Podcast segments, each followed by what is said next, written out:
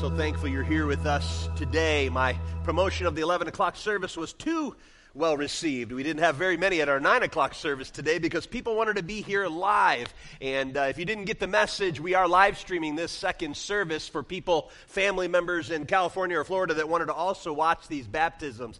So the plan is to do communion now, baptisms next, a little bit more singing worship, then we'll get into the message. Then we'll introduce to you our new members. Uh, actually, no, we're going to we're going to do some uh, family dedications first, and then we'll introduce the new members and we'll call it a day. So we're so thankful you're here. Ben already explained that we serve open communion. You don't, don't have to be a member at Oakwood, uh, but we are going to uh, talk to those who have put their faith in Christ, are trusting in Jesus alone for their salvation. You're part of the body of Christ. And so if you would prepare your elements, I encourage you to open the, the bread first. If you open the juice first, you're going to have a mess in your lap. So if you would open the bread portion, and then be prepared for that first. Let me read for you what the Bible says. First and foremost, there's a warning given in 1 Corinthians. It says, Don't enter into this lightly. Uh, we can never come respecting the Lord's body and blood in an unworthy manner. And so, what we're going to do is just have Ed play this music while you take a moment to let God search your heart. In the busyness of every day, there's so much noise, we hardly ever slow down and just are quiet. And this is a moment we're going to ask you just to quietly say, God, search my heart. See if there's anything in me. Like the psalmist said in Psalm 139, Oh Lord, you have searched me and you know me. And that's an opportunity for you to see if, there, if there's any sin in your life. Confess that, repent that. It's not about guilt this morning, it's about freedom. And we as believers have more. Everybody say more. That song we just sang, I want more of God. Well, He's given you so much more through Jesus Christ. Go ahead and take a moment and just talk to Him. Let Him do the search of your heart.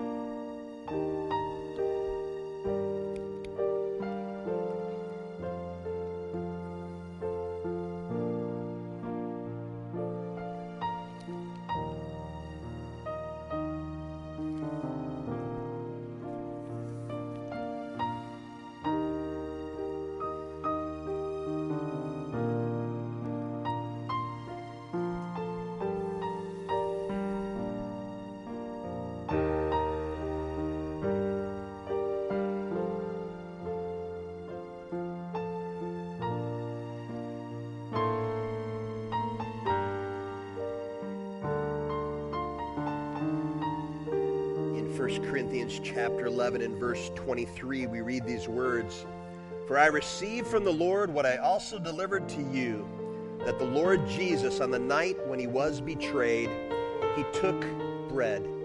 Father, we thank you. We thank you as believers that we have so much more. Your plan to give us more was to send Jesus as a baby on that Christmas morning. And, that was when you decided to be with us, a God with us. And then as Jesus went to the cross, we realized that not only are you with us, but you're for us. So, Father, we, we thank you for the life of Jesus, for his body that was given on our behalf, the, the righteous one for the unrighteous to bring us to God. So, Father, thank you. It goes on to say, and when he had given thanks, he broke it, and he said, This is my body, which is for you. Do this in remembrance of me. Partake.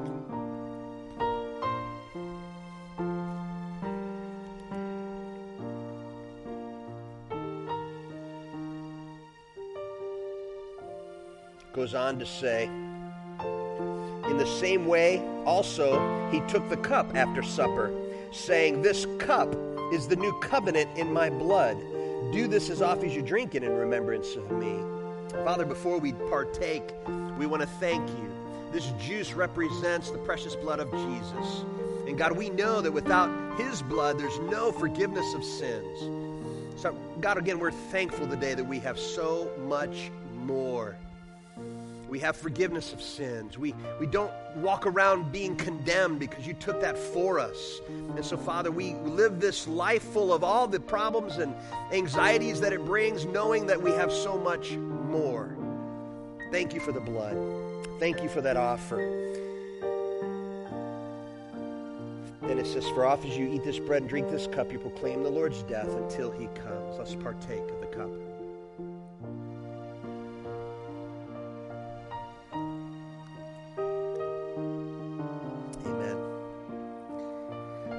Understand how much more you have today? You have so much more in Jesus. We're going to take some time now to do some baptisms, and these are people that are saying that they understand they have more because of Christ. I want to explain real quickly before we get to those. Uh, we have the little tank here. There, there's no holy water in there. Matter of fact, to be very honest with you, we filled it this week, and I filled it from the outside spigot, and apparently that's untreated well water, and it was yellow. Yesterday morning, your elders care so much about you guys that yesterday morning we met and they're like, you got to empty it and start over. And I'm like, we got 24 hours to heat it. And it worked out. Jim, it's perfect. It's bath water and it's clear, but it's not holy water. I want to make sure all of you know today that nobody is getting spiritually saved by getting in this tank. We believe in believer's baptism. You come into this tank knowing that you're already a believer that you've already asked Christ to forgive you your sins and come into your life. This moment is a moment of testimony to the world saying, I'm with Jesus. See, the Bible says that Jesus himself was baptized, and we are to imitate everything that Jesus does, and so we follow him in believers' baptism. But it's such a beautiful picture as well. Jesus went into the Jordan River and, and he was baptized and he came up out of the water. But then we know later, as he went to the cross, he did die and was buried, but he rose again. And that's what we're kind of acting out in this symbol of our testimony. Each of these 12 individuals, I've met with them individually, and they've all said, Yes, Petey, I'm trusting Jesus for my salvation. And I'm going to get in this water, and in my testimony is I'm going to die with Christ and be raised to a new life in Him. These people are saying that the old is gone and the new is here, and I'm going to I'm going to tell the world I'm with Jesus. That's what this is all about. The Harley watch gets put to the side, and we're going to ask for Abigail. Is, is, Abigail ready? Yes. Abigail, come on up and in. I'll help you if you want. There we go. See that little brick? Abigail and I have met and talked about this. And you can just stand right there. You don't need to go down because you're. Why don't you turn the other way and face the people, though? Because look at all the people right here. We know those people. Yay! I love it. Abigail knows Jesus. Abigail, do you love Jesus? I know you do. Let's do this. Let's put your hand, one hand on your nose. There we go. And we're going to say, uh, I baptize you in the name of the Father, the Son, and the Holy Spirit. Go ahead. Let's go down. All the way down. Yep. You okay? Oh, good. Yay! Got it? Good. Amen and amen. And I didn't bring another shirt. This is going to be messier than I thought. That's all right. All right. Next we have Scarlett Southern. Scarlett, come on in here. And I think you can have a seat. I think it works for you to go ahead and sit right down. Scarlett, we met and talked about this. Mom and Dad thought it was right time. Scarlett, do you believe that Jesus is your Savior? I know it. We've talked about it. You ready?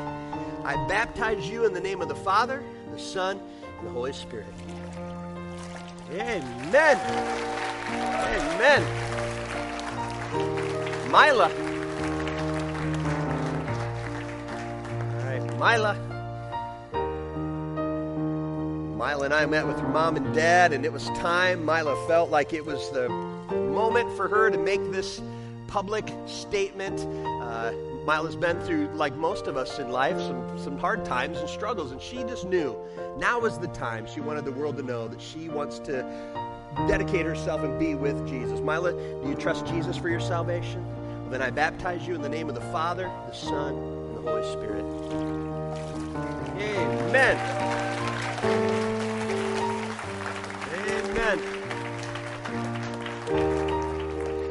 Always good when teens have other teens. Katie was Mila's strength there for that. They're helping each other. This is Katie Allen. And Katie also, I met with her, and uh, I love it because I was asking Katie about why she thought this was the time, and she said, Man, I, I was at Barakel this summer, and I was just challenged, and I came out of that knowing I wanted to, to be with Jesus. I wanted to make sure the world knew that I was with Jesus, and, and she talked about her great speaker. Guess who got who get guess who her speaker was at Camp Barakel this summer? Me! I was like, yes! So Katie has a pastor and a special speaker, and she's like, I just want the world to know. I, I just think that's so cool. And Katie, uh, do you trust Jesus for your salvation? All right. Katie, in the name of the Father, the Son, and the Holy Spirit, I baptize you in the name of Jesus. Amen. Amen.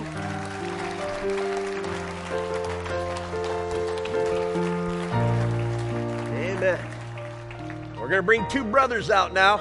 Spencer, you're first. I'll tell you why. Spencer came to me months ago and said, Pastor, I'd like to be baptized. And, and well, I always have a meeting with everybody to make sure we understand it. And I, I knew Cole and Spencer, they love Qdoba. So I said, Hey, Spencer, why don't we meet at Qdoba for our meeting and have burritos? And so we met there, but he can't drive. And so his brother brought him the whole time we were there, I talked to Spencer about baptism and, and, interviewed him for that. And then a week ago, Cole comes to me and says, I need to be baptized. And I thought you were. And then I said to Cole, You're the older brother. Shouldn't you go first? And he said, No. Spencer started the process first. So we're going to baptize a younger brother first this morning. And Spencer, would you say that you're trusting in Jesus to forgive you for your sins? Yes. And I baptize you in the name of the Father, the Son, and the Holy Spirit. Amen. Amen. Want to stay and watch him, or are you going to go back? You too cold? All right. Cole, I'm excited about this. I, some, I don't know who all has been baptized, so I didn't know he hadn't been baptized. I'm excited that he realized I should do that. And, and Cole's got God working in his life, thinking about what it might mean for him to serve him in the future. So we're praying uh, he might go to Bear and work this summer in, in a ministry capacity, possibly to ministry school. Wouldn't that be exciting as a church to send a young man into a ministry school? No, no pressure. No pressure. But we made our decision. You just got to. All right. Cole, are you trusting in Jesus for your forgiveness of sins? Then I baptize you in the name of the Father, the Son, and the Holy Spirit. Amen. Amen Amen and amen. I'm going to bring a father and son out now, Levi and Jesse Garcia. We're going to do Levi first, but I got to tell you, this is fun for me. Um, I'll tell you more about Jesse in a moment, but Levi was here last week, and Levi came up after the service and said, uh, my dad wants to be baptized. I want to be baptized with my dad. So we had a talk this week, and I'm excited about that. I didn't know the connections, but as I was talking to Cole, Cole and Levi wrestled together on Oxford wrestling team. And so he, Cole was excited for Levi. And Levi said, Yes, Pastor Don, I'm trusting Jesus for the forgiveness of my sin, and I do want this to be a, a testimony. To die with Christ, to be raised again into a new life. So, Levi, do you believe in Jesus Christ? Is he your Savior? I baptize you in the name of the Father, the Son, and the Holy Spirit. Amen. Amen. Amen. And this is Jesse. Jesse showed up here, I don't know, what was it, a month or two ago? I met Jesse for the first time out there. And Jesse looked me in the eyes and he said, Pastor, I'm here today because God has kicked me upside the head. Uh, he, had, he had come to the end of it all. I don't know if you've been there. Uh, he didn't know me from anybody. And that message that morning, Jesse, I preached my path that I'd gone down the wrong road and that God saved me. And, and it is never too late. Jesse has known God for a long time, but as usual, we, we tend to wander and we tend to make some poor choices. And Jesse came in and he's like, This is what I need. I need to reaffirm my commitment to Christ, to my relationship with Jesus. And he wants to do that because he wants his family to know. If your family today uh, are friends that he invited, because this guy brings somebody new every week, I love it. He's bringing uh, kids and, and neighbors and whoever else. And he just wants you to know he's with Jesus. And it excites me that Jesse found the right answer to the problems of this world, right? Jesse, are you believing in Jesus for your salvation? Do you want the world to know you're with Jesus? I baptize you in the name of the Father, the Son, and the Holy Spirit. Amen. Amen, amen. Amen.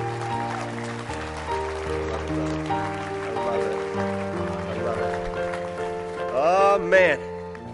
It gets better. We got uh, a husband and wife Ann and Daniel Atchison. Excited about this to be able to uh, meet these folks, get to know them a little bit, and you're first, ladies first, right? And we got to talk about this, and it's exciting how God moves in a in a family's life, and they coming into membership, being part of Oakwood, and needed to be baptized, and so we're excited that you're taking that step today. Anne, have you trusted in Jesus for your salvation? Yes. Then I baptize you in the name of the Father, the Son, and the Holy Spirit. Amen. Amen.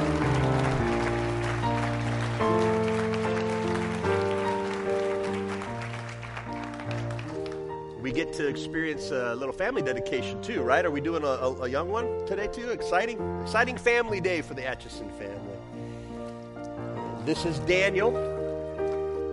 Daniel, same question. I know you grew up in the faith, and we talked about that. And I'm so thankful that you were willing to say, you know what, I can tell the world I'm with Jesus. I can be baptized as an adult. That's a great testimony. Have you trusted Jesus for your salvation? Then I baptize you in the name of the Father, the Son, and the Holy Spirit.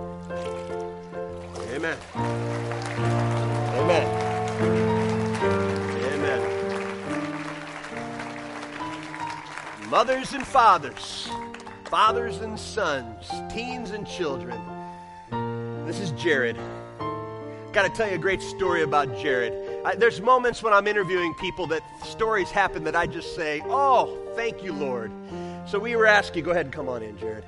We're asking Jared and his wife, they're working toward membership. And I asked them, How, how did you end up at Oakwood? Well, Jerry married a, a lady, and uh, a year ago, right? January? Just over a year ago. And uh, she said to him, We need to be in church. I need to get back in church. Well, Jared grew up in his testimony to be, he, he kind of struggled with church being boring. And uh, he, he, he knew that he wanted to go to a church there was some, some life. And this is cool. Jared said, I just remembered somebody two years or a year ago bought a car for me. He's a car salesman. And that person said, You ought to come to my church. My pastor rides Harleys and he's alive. He remembered that. And he said, let's go check out Oakwood Community Church. You know who bought that car? Jared, or uh, Fran and Jerry Maddock. Yeah. I appreciate them. I appreciate people saying, come to my church. Uh, and by the way, I told Fran and Jerry that story yesterday, and they said, you know, we invited Jim and, Jim and Cheryl to come years ago, too. So they're in the habit of telling people about their church. You should too, because we get to meet people like Jared, his wife, his family, all the kids. And, and Jared, my question for you is Are you trusting in Jesus for your salvation? Then I baptize you, and I know you want this to be a testimony to your kids that a father would say, I'm with Jesus. I baptize you in the name of the Father, the Son, and the Holy Spirit. Amen. Amen. Thank you, Jared. Baptized, start searching for me a Rubicon. Looking for one, you know. Here comes Art. We started our baptism out with the youngest, and we get to the, the more experienced one. I love this. Art, Art, I'm going to tell you, he's uh, not in his 70s anymore. He's, he's, uh, he's had a few birthdays. We're going to do it that way. You can do whatever you want. Art came to me last week and he said, Pastor, I, I, I, need to be baptized. And I'm like, I didn't know Art wasn't baptized. But you know what his testimony is? He came to the funeral of Kurt. I don't know if you remember a few weeks ago, we buried Kurt. And during the funeral, we showed the picture of Kurt being baptized and how excited he was. And Art said, I need to do that. I, I just need to take that step of faith and do that. And we're like, yes, I'm excited. My only regret is Pastor Bob wasn't here.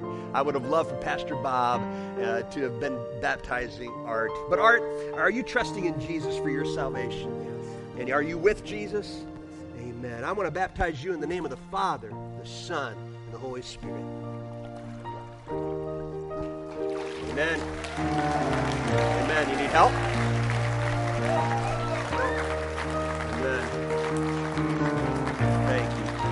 Take your time. What a great day. It's a great experience to, to help people to make this testimony about their faith. I hope that it gets you excited and woke up this morning. Why don't we stand and continue to do some singing worship, and then we'll walk into our message.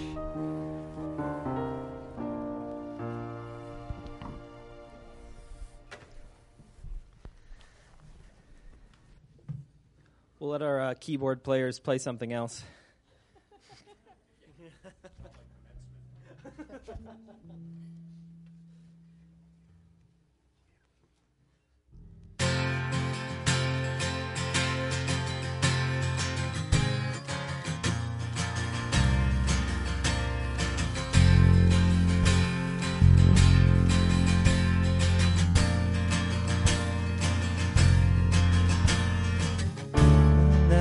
Highest of heights to the depths of the sea. Creation's revealing your majesty. From the colors of fall to the fragrance of spring. Every creature unique in the song exclaiming, indescribable, uncontainable. You place the stars in the sky and you know them by name. You are amazing, God all powerful, untamable. Awestruck, we fall to our knees as we humbly proclaim. Are amazing, God. Has told every lightning bolt where it should go?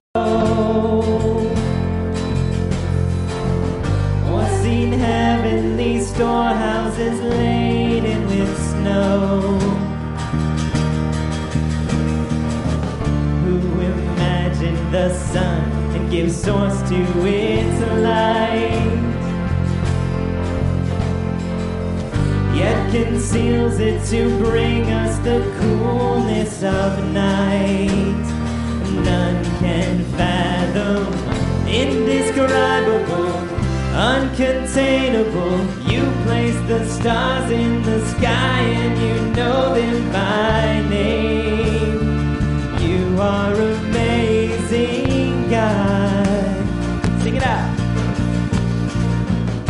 All powerful, untamable. Awestruck, we fall to our knees as we humbly proclaim. You are amazing, God. You are indescribable, uncontainable. You place the stars in the sky and you know them by name. Cause you are amazing, God. Incomparable, you're unchangeable. You see the depths of my heart and you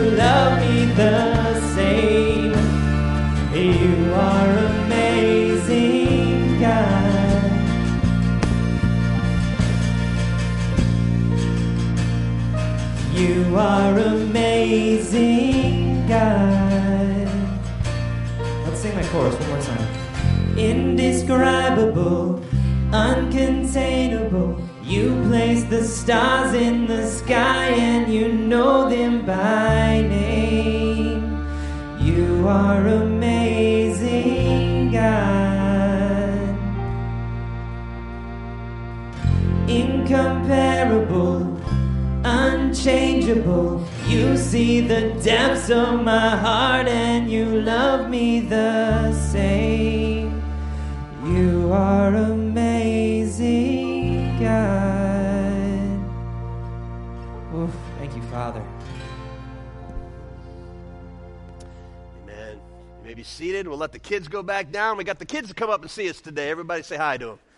Yes. We had Dad here, so Dad had two of his getting baptized today. Want to make sure they could experience that. I miss those days when we had the kids up here for worship and then they'd go sneaking off down. I love seeing our children around here. Let's just, let's just do it then. I'm going to fill in the blanks of uh, Pastor Ben's story. Yes, it's true. I had an experience this week. I'm telling you, we wanted Roman pillars for our big series in Romans. It's going to be in, we're going to be in the book of Romans for over a year. I thought we need some pillars. And, and we looked all over the place. And Ben found some on orientaltrading.com. How many of you know orientaltrading.com?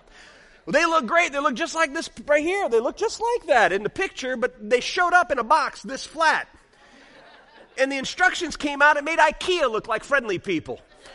It was flat cardboard. And so I did. I started in. I'm, I'm folding these boxes like origami, and you, you stick this tab into that slot and this tab, and then they break off. And then you're in trouble. I'm using pink duct tape on the inside. And literally 40 minutes, I built the box at the bottom. I was so frustrated. Thankfully, Melissa, our secretary, she came in and she says, Stop. Just stop. I don't, I don't think she heard any swearing. I don't think that's the case. If it had gone on any longer, I'm not going to guarantee anything. But, but she's like, What are you doing? I said, I'm trying to build these pillars. And she said, We have people. We have people. What she was saying is, You're not artistic. You need to stop. And so Fran and Melissa put this side together. It took over three hours, right, Fran? And then, uh, the, then, and then I told them we have another one to build. So Fran and Jerry came and built this side. They're going to stop telling people to come to our church but I'm thankful they, they did. And yeah, let's thank them for all their hard work. Jim Bongiorno, the head of our elders, he's a servant, not just a leader. He's a servant leader. He's here yesterday helping us empty and refill and uh, making sure everything is ready. So I'm, I'm, thankful for our church. I'm thankful that you're here. Before we start the bumper video and get into the message today, just a, a little announcement that's going to be important for us. There's a lot of things coming up. And if you're not from Oakwood, you won't understand this completely. I'm going to talk about D&D. When I say D&D, how many of you from Oakwood know exactly what I'm talking about? See, uh, so you don't think I'm a nut person. Uh, our church does understand this. We have some servants, uh, we call them D&D. There's reasons why we broadcast and we don't use their names or where they're at, but they're going to be home from April till August, and they need housing. Now, praise the Lord, after the first service, we found housing. Amen? I'm exciting about that. But we need to help them have stuff. When they went away, they got rid of everything. Now they're coming back for a short period. They have nothing. So everything you use this morning to drink coffee and to eat breakfast, and not, they got nothing. So we need to take care of them. So we're going to have a, watch this, a house shower.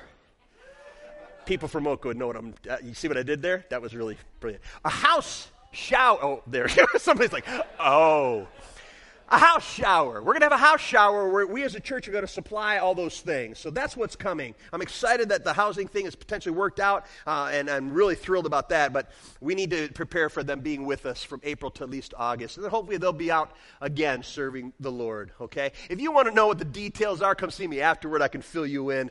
Uh, didn't mean to be vague. No, I did mean to be vague, but not on purpose. All right. Show the bumper video.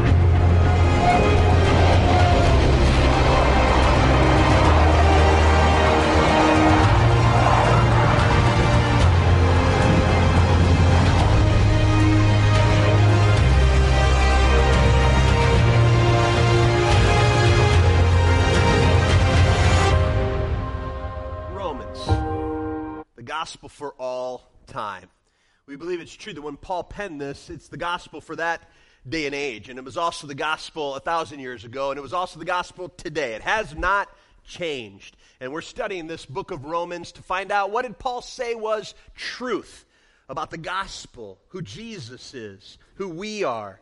So I'm excited as we jump into this. We are just at the beginning of this series. Last week we introduced Romans, and it was just the uh, typical greeting in a Greek style letter. We were introduced to Paul the man, his dramatic conversion. He was brought to Christ uh, in amazing ways on the road, and, and the beam of light came down, and he was changed Paul was persecuting Christians, actually overseeing the execution of Christians when God called him. And he was dramatically changed. Not only did he stop persecuting Christians, he became the chief voice of the gospel. He wrote over half of the New Testament. So it's Paul the man, Paul's master, he's a slave of Jesus Christ. His mandate, he was an apostle called by God. His mission, he was set apart to preach. And his message, the gospel of God. I'm excited about next week. I hate to look forward to. I'm like a basketball coach. Shouldn't be looking forward to next week. Got to focus on this week. But next week is just two verses, and it's the whole thesis of the book of Romans. For I am not ashamed of the gospel of God, for it is the power of God for the salvation of everyone who believes. That's the thesis for the whole book. We'll look at that next week. This week, we're in part two of the uh, prologue. It's still getting to know the book and what it's going to be about. We're in Romans 1 8 through 15. If you have a copy of the text or a gadget, let's get there together. I'll meet you there after we pray and we'll look into this. The big idea for today is Paul demonstrates the heart of a believer. Paul's the example of a, a true believer. Let's pray. I'd ask you to pray this prayer. You don't have to say anything out loud. But if you just say in your heart, God, since there's something you want me to hear, I'm willing to listen. Just quietly give that prayer to God. God, since there's something you want me to hear, I'm willing to listen. And God, may you be glorified. May everyone hearing this message be edified, and may Satan be horrified. In Jesus' name, amen working through this series, uh, I was talking with Julie on uh, one of our trips, and, and I was saying how difficult it is because to go verse by verse and explain the details takes so much time, and I know that that might not meet your needs. Uh, I call that geeking out, like we're getting geeked out over the certain scriptures. Uh, but I've decided, me and Julie were talking about it, I think what I'm going to do from here on out in our book of Romans is spend about 15 minutes geeking out about words and the Greek meaning and trying to explain what's going on, but then I'm going to shift and give some application like, well, okay, so what, right? Everybody say, so what? At the end of the message will be more of the what am I supposed to do as a believer because of this? Now, this morning, I'm, I'm probably going to focus mostly on that portion because time, uh, we took some time wonderfully to do this, and uh, we're going to have some other things happening. So, we're going to be short on time today. But I will say this if you want more of that geeked out Bible verse by verse look, go back and watch the 9 a.m. service today, and it'll give you some of the things that I have to leave out for sake of time this morning. But I want to read the whole context to you now. So let's get there. I'll meet you there in Romans 1. Let's start verse 8, and I'll read through verse 15.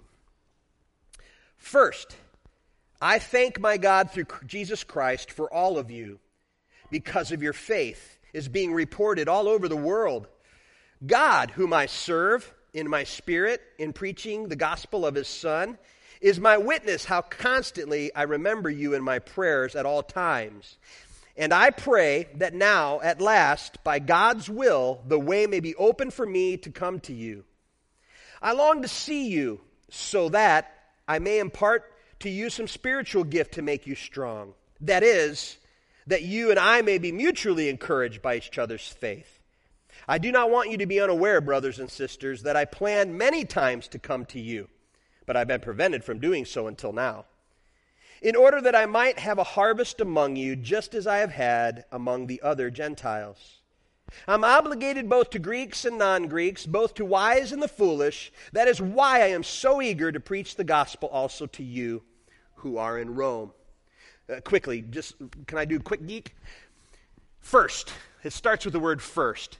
Typical Paul, there's no second and third. I, I love Paul gets going on a thought and that's it. But I think instead of making a, a first, second, and third thought, I think Paul was saying, most important, I want to say this.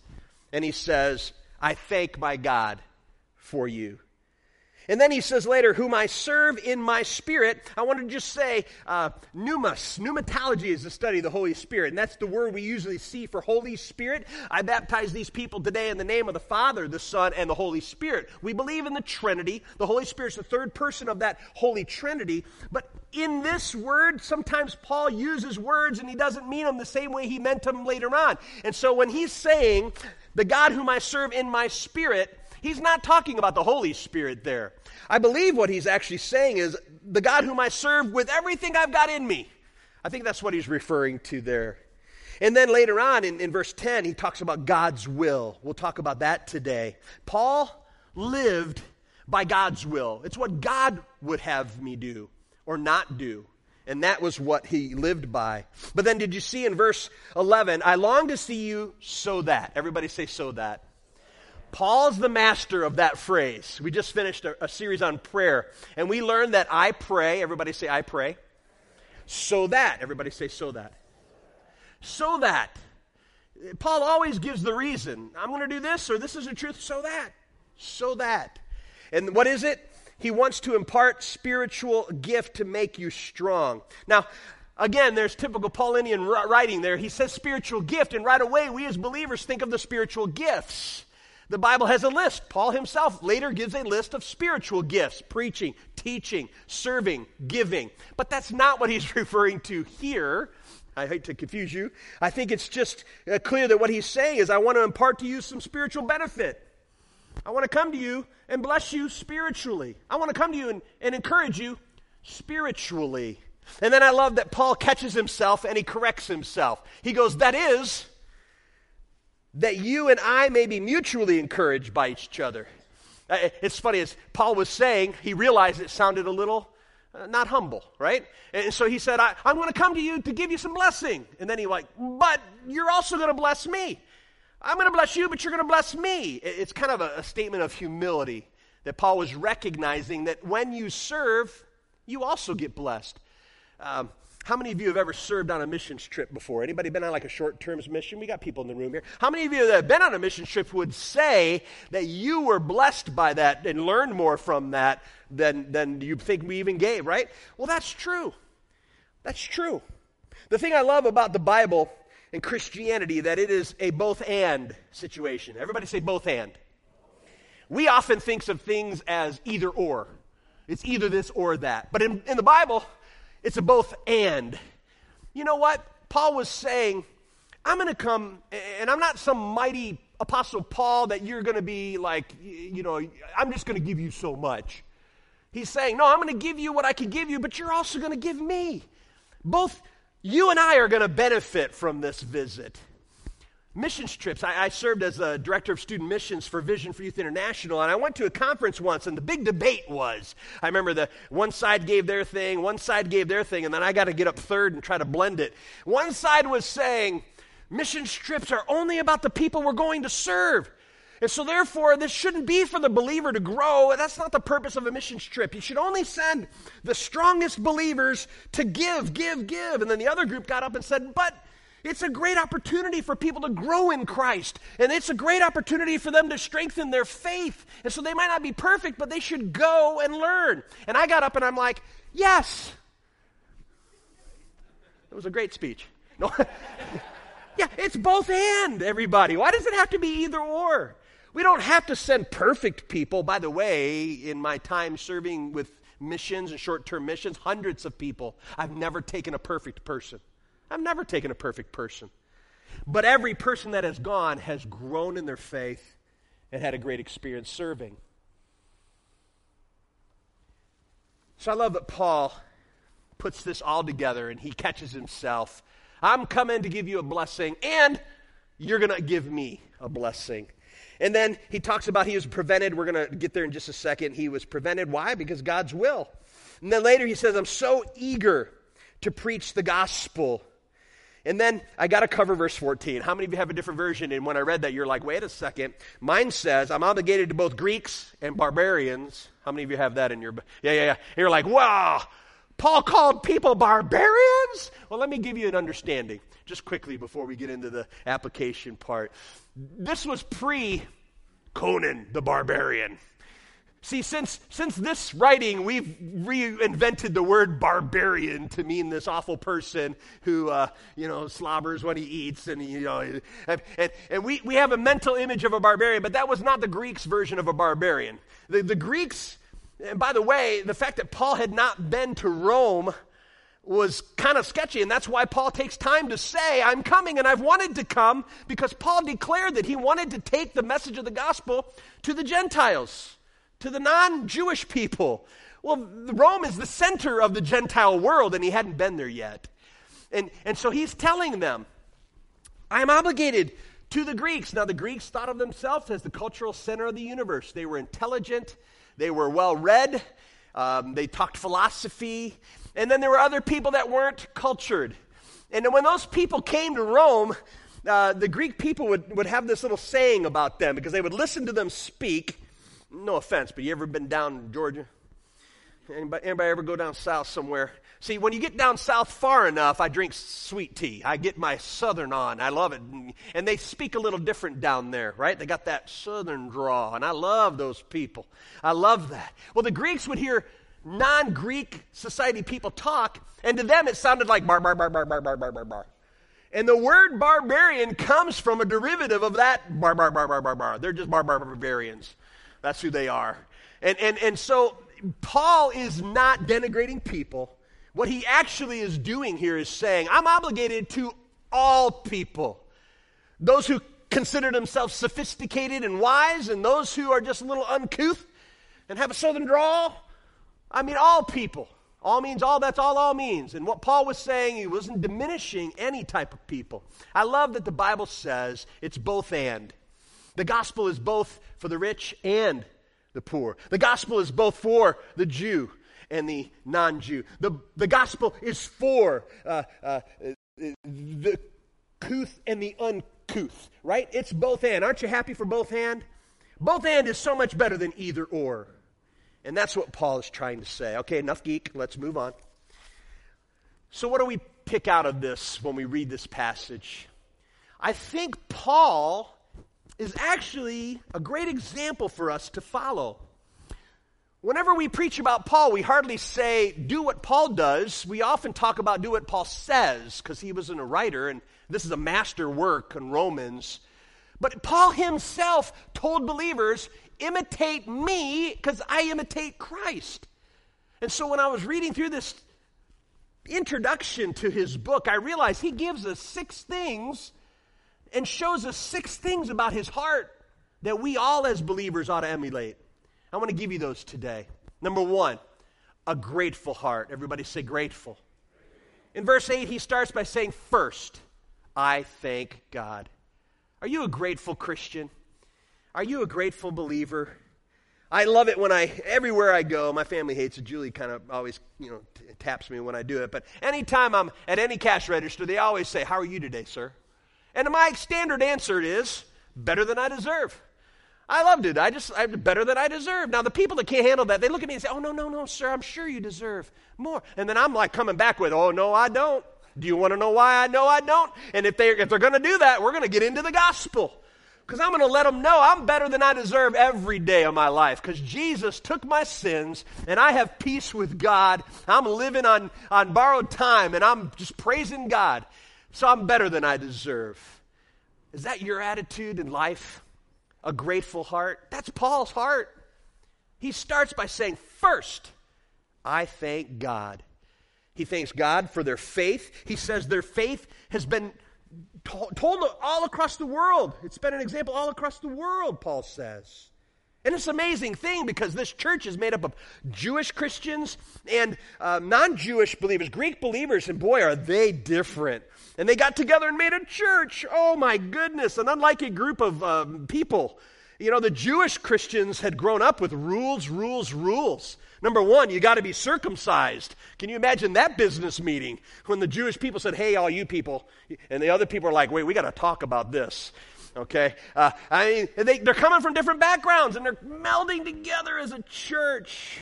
Oh, and then this word is spread about that all across the world. There's a church in Rome of people that believe in Jesus. Some of them came from the Jewish background. Some of them came from Hellenistic and, and all these other uh, false gods. And, and here they are together, all saying, I'm with Jesus. That's what all these people said today. I'm with Jesus. From Abigail, our youngest, who couldn't sit down because she had drowned, we had a Heber standing up. All the way to Art, 80 years old, still riding a motorcycle. Whew. All of them said, I'm with Jesus. Which, once again, I remind you, God never tells us to all be just like one another. He tells us to all be like Jesus. You'll always be you, Amen. Jesse, I'm glad God saved Jesse, and He's going to keep Jesse Jesse, but He's going to change you. And God saved me, and He uses all of our different personalities and, and quirks, and, and we come together as this church of people, not perfect at all. Those of you who are visiting today, maybe just family that made you come in today. And, and one of your honest gripes might be about church. Well, these people just, they're acting all higher and mighty. They're, they're not, per- no, I'm going to tell you, I'm the leader of this little group, and we're not. They went and hired the worst sinner to be their pastor. I mean, we know Oakwood doesn't say we're, we're perfect people at all. We are just people that come to the cross and say, Save me.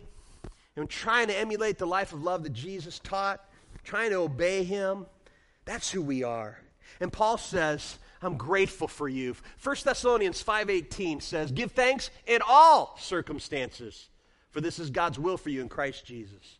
All means all. That's all all means something bad comes from the doctor's visit, and, and I'm not telling you be thankful for that health concern, but be thankful in that health concern. Because even in the lowest of our lows, He's with you and for you. So give thanks. And Paul's giving thanks here. The second thing I, I say in the test, by the way, is Am I giving thanks in all things? Am I a thankful person? Secondly, the believer's heart. Paul shows us a praying heart. I thank God, but I also pray for you. Verses 9 and 10. I'm praying. I'm praying that I get to come see you. And I pray for you.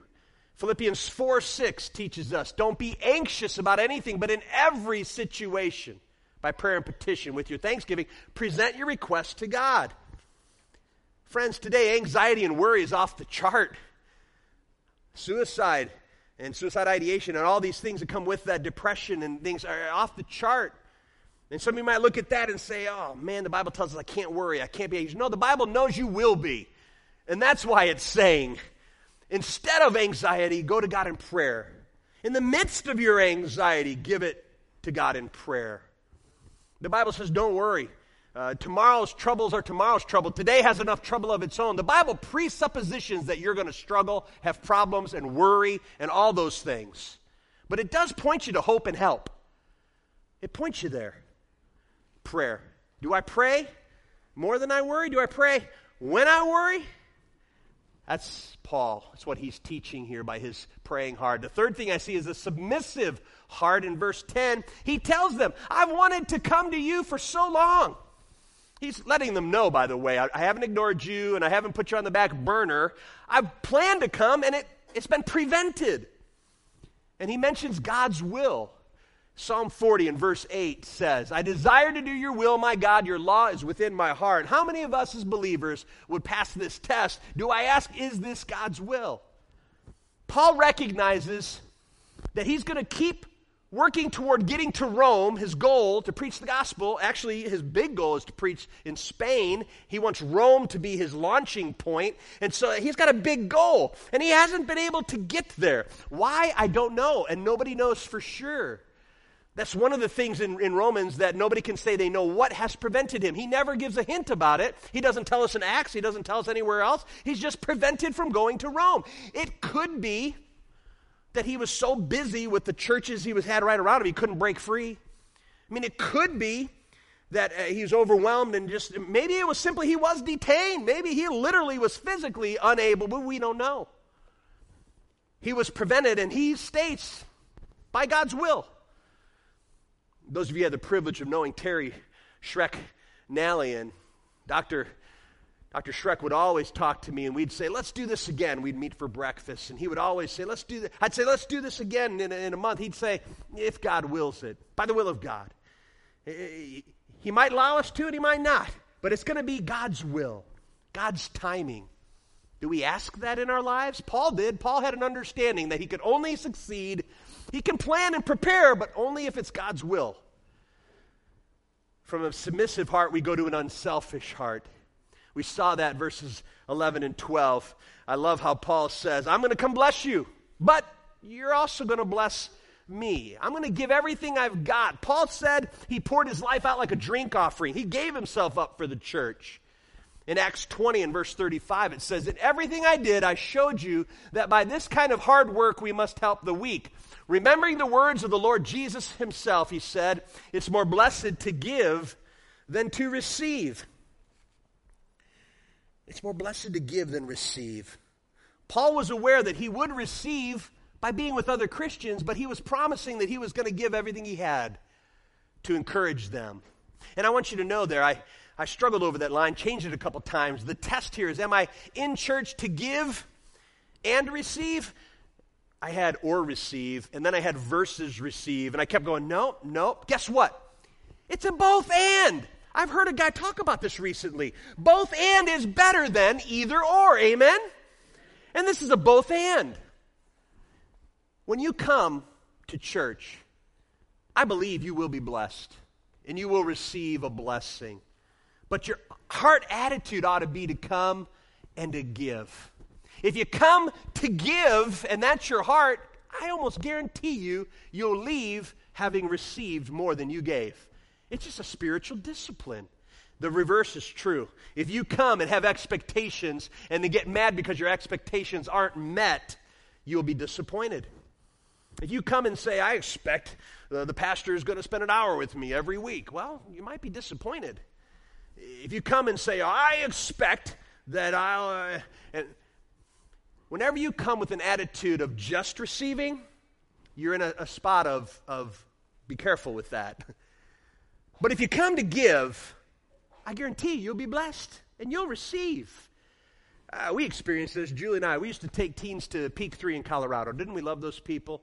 Uh, I had a rotation with the teens that we would do a in our city missions trip, in the state missions trip, and then an inner city in the states trip, and then a global missions trip. So from freshman to senior year, you could be on four different missions trips. But in order to do that, you had to uh, go to Peak 3 with us one summer. And it was a week long high adventure discipleship training. We climbed to a peak of a mountain, we mountain boat, bike rode, we did a rock climbing and rappelling, and then we did whitewater rafting. Oh, I look back and no wonder why I'm tired. Whew. Man. But we discipled these kids and then would send them out to serve. But while we were there, it was interesting. The Peak 3 staff had a mentality to serve us. We were their guests. We would come to dinner and they'd like, sit down. We'll bring you something to drink. We're going to bring you your food. No, no, no, don't get up. We'll take the trash. Leave your trash. Well, I'm trying to train my kids and I don't want them getting the attitude like, oh, yeah, this is the way it should be. So I said, hey, don't let them outserve you. You get up and you get everybody something to drink and you throw your trash. Well, we started a holy war. Man, there was a fight going on. Man, you talk about people diving across tables and jumping on trash. They're like, you can't take it, it's mine. And, and it was great. The idea of trying to outserve so much better than trying to make sure I get everything that I want. Do you see the difference? It's a both and. Come to give, and you will receive. Oh, I love that concept. And then, fifth, I see Paul as a persistent heart. He says to them, I- have been planning and I'm going to keep planning. I'm coming. I'm going to be there, God will it. Galatians 6 9, we learn that let us not become weary in doing good, for the proper time we will reap a harvest if we don't give up. Paul could have said, I was going to come. Sorry, too busy. No, he said, I was going to come. I'm still planning on coming. I'm going to get there. God will it. Keep on keeping on. Don't give up. Have you given up too soon? Have you tried and then said it was too hard? Just don't give up. And lastly, I see Paul not only has a persistent heart, he's got an obligated heart. He said, I'm obligated to the Greek and the bar- bar- bar- bar- bar- barbarians. I'm, I'm obligated to the wise and the, and the unwise. I'm, I'm obligated to the poor and the unpoor. I'm obligated to the male and the female. I'm obligated to the Romans.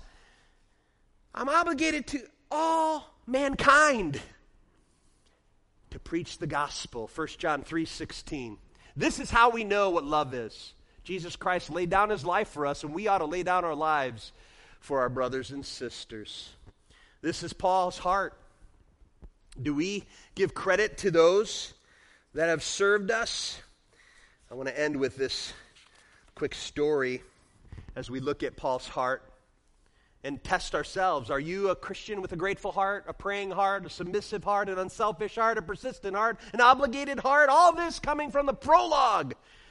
We can learn from all of Scripture. But I end this whole thought about obligated and grateful and everything in between. And I read this story that touched me this week. It's about a Vietnam War vet named Charles Plumb. Maybe you've heard of Charles. Charles flew fighter jets off the aircraft carrier Kitty Hawk. He flew 75 successful missions, but on his 76th, he was shot down over North Korea. Uh, the target to surface air missile, his jet exploded into flames, but he pulled the ejection handle and popped out and landed safely with a parachute. But he spent six years as a prisoner of war in North Korea. At the end of the six years, uh, he was released, went back to be with his family, started a successful business, and became a motivational speaker, walking around talking about his experience six years as a POW. Well, one day he was in a restaurant having dinner, and the guy at the table next to him went over and said, Hey, aren't you Charles Plumb? You flew aircrafts off of the Kitty Hawk. And he says, Yes, I am. How do I know you? And the guy says, Well, you don't know me. But you just need to know that every time you went out on your jet, I was the guy who packed your parachute. I guess it worked, didn't it? And Charles said, I guess you saved my life. And he went back and sat down. And as he sat down, he started thinking about parachutes. And he thought to himself, I never knew that guy existed. We were on the same ship. I probably passed him. I might have ate at the same table. I had no idea that he was packing my chute every time. And then he started thinking about other parachutes started thinking about his emotional parachute that his family had been packing his whole life, making him into the man he, he was today. He started thinking about his mental parachute that his officers and trainers had trained him and that had saved him. Six years as a POW, his training and mental parachute saved his life.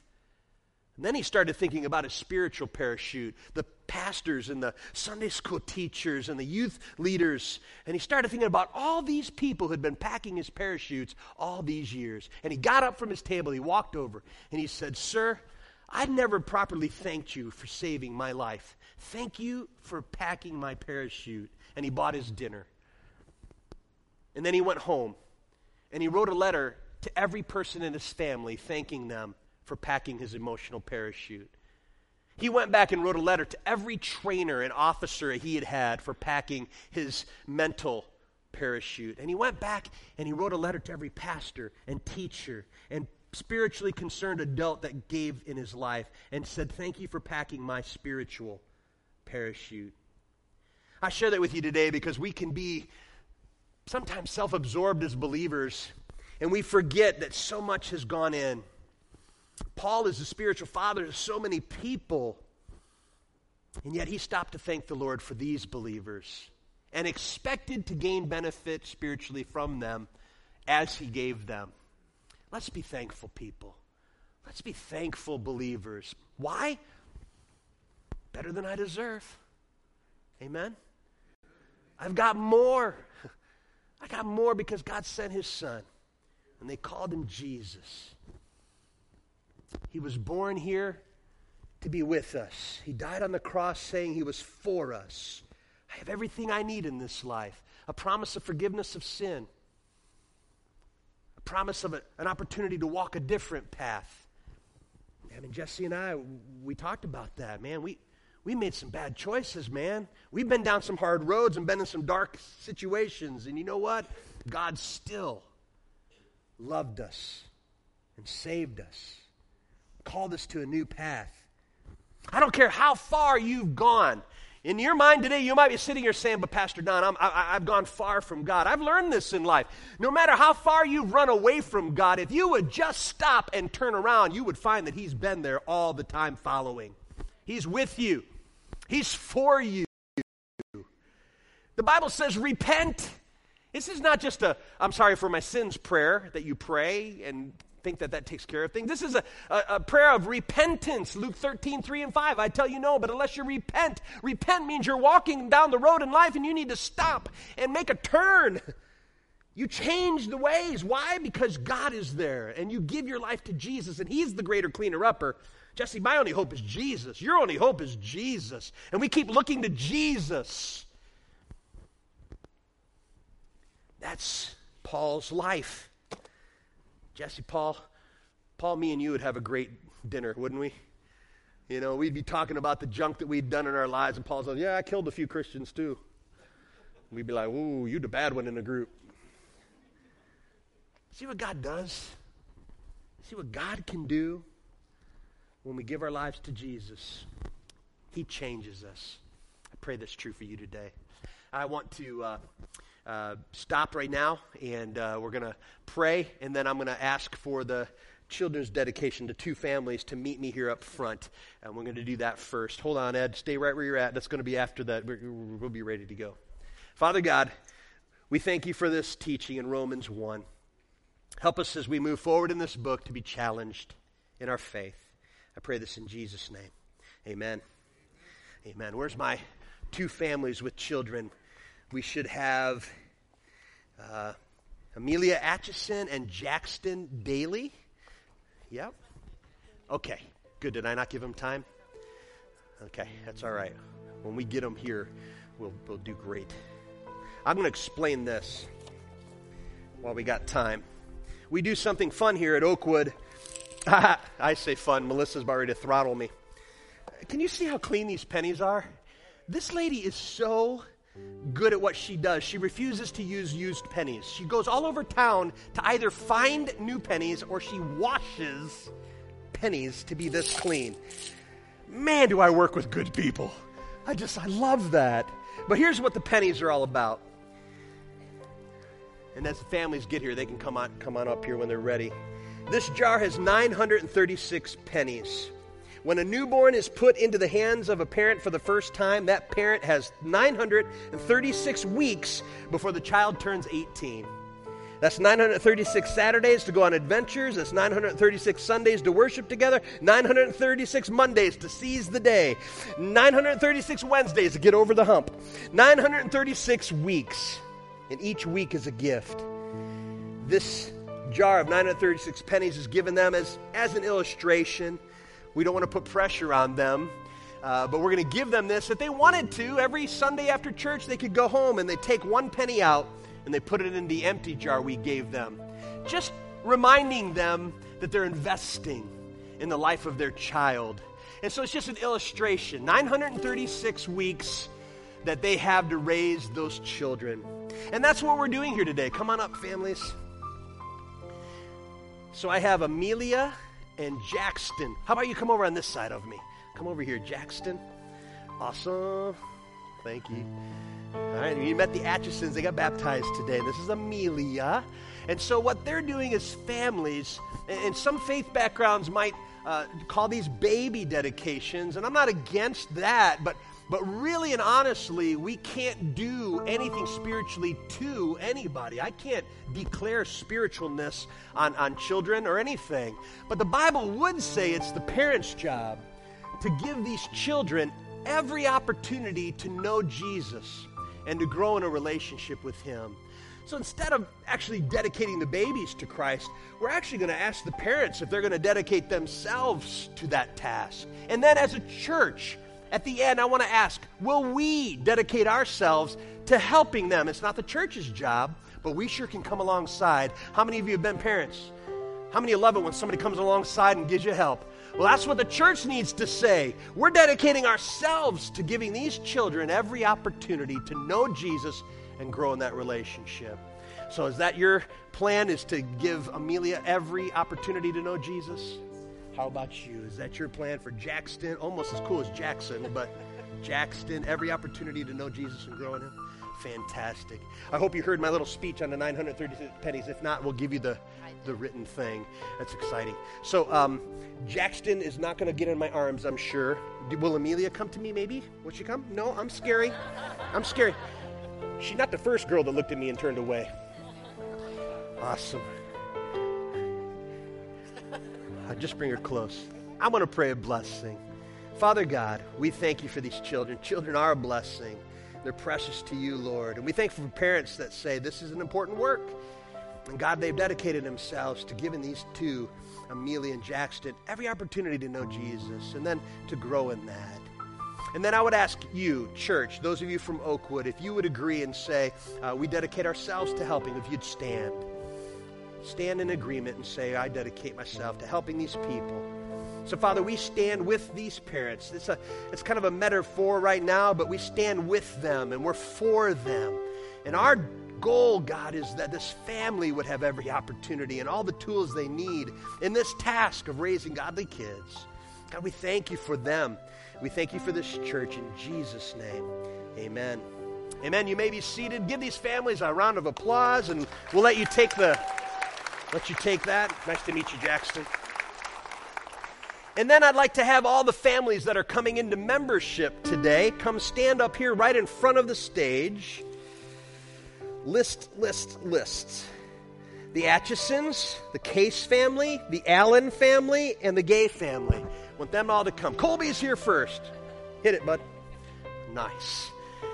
We've got the Atchisons, we've got the Allen family here. We've got the Case family. You saw Mila being baptized today. Come on up, gay family. I don't know all the kids' names. Well, give me, give me their names. Charlie? Scarlett? Keegan? Alice Kate? Aiden? And we met Jared today. We baptized Jared this morning. Isn't that great? Being a good example for his family. Ah, uh, let's see. Um, Oh, you got it all out of order. So we have uh, Katie was baptized today, and Heidi and Sophia. Sophie. Is it Sophia and you call her Sophie? Or you're just Sophie? And Pastor's in big trouble. I tried. And then there's the older one is Chloe. Chloe, Sophie, Katie, why in the world? Heidi and Colby. You're looking at me like I forgot you. Okay. He knows where the candy's at my office. We're on good terms. And the Atchisons, you just met them and our sweet, sweet one here. So these are people that have come and said, uh, we want to be all in and be part of Oakwood. And we bring them up front because uh, if you want to, we'd encourage you to come and just welcome them and say, hey, we're glad you're here. And if you'd be gracious enough to hang out, they'll come by and maybe shake your hands and, and say, we're glad you're with us. And so, can I, can I sneak through? There we go. I didn't leave myself a path. So we close every service that we do communion at with this blessing. And Judy, thank you, Judy, posted how special that was. And so we're going to keep that tradition alive. I want to sing the blessing to you as a people today, to a benediction. Lord bless you and keep you, make his face shine upon you be gracious to you. The Lord turn his face toward you and give you peace. God bless. You are welcome to go in peace this morning and welcome these new members into our congregation. Have a great day.